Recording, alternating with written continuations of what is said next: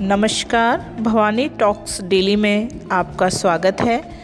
क्या आपको लगता है भारत की सामाजिक और आर्थिक स्थिति को सुधारने के लिए हम बेहतरीन विचार प्रस्तुत कर सकते हैं, दे सकते हैं? हमारे सकारात्मक आंदोलन को बढ़ाने में हमारी मदद करें, सहयोग करें।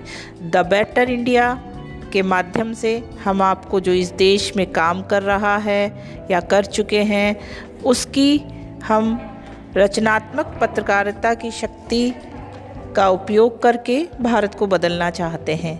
एक समय में एक कहानी यदि आप हमें सुनते हैं, हमें पसंद करते हैं और चाहते हैं कि यह आंदोलन आगे बढ़े तो ज़्यादा से ज़्यादा भवानी टॉक्स डेली को डाउनलोड कर द बेटर इंडिया की सकारात्मक कहानियाँ सुने।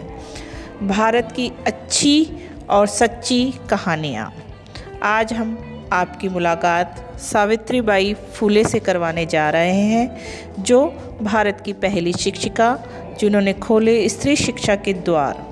देश में महिला शिक्षा के दरवाजे खोलने वाली इस महान समाज सुधारिका का जन्म 3 जनवरी 1831 को हुआ। पति पत्नी दोनों ने मिलकर सन 1848 में भारत का पहला महिला विद्यालय शुरू किया।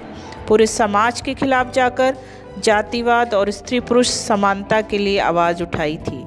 लोगों के ताने और पत्थर तक खाए थे। हमें खुश होना चाहिए कि इनका ये बलिदान व्यर्थ नहीं गया।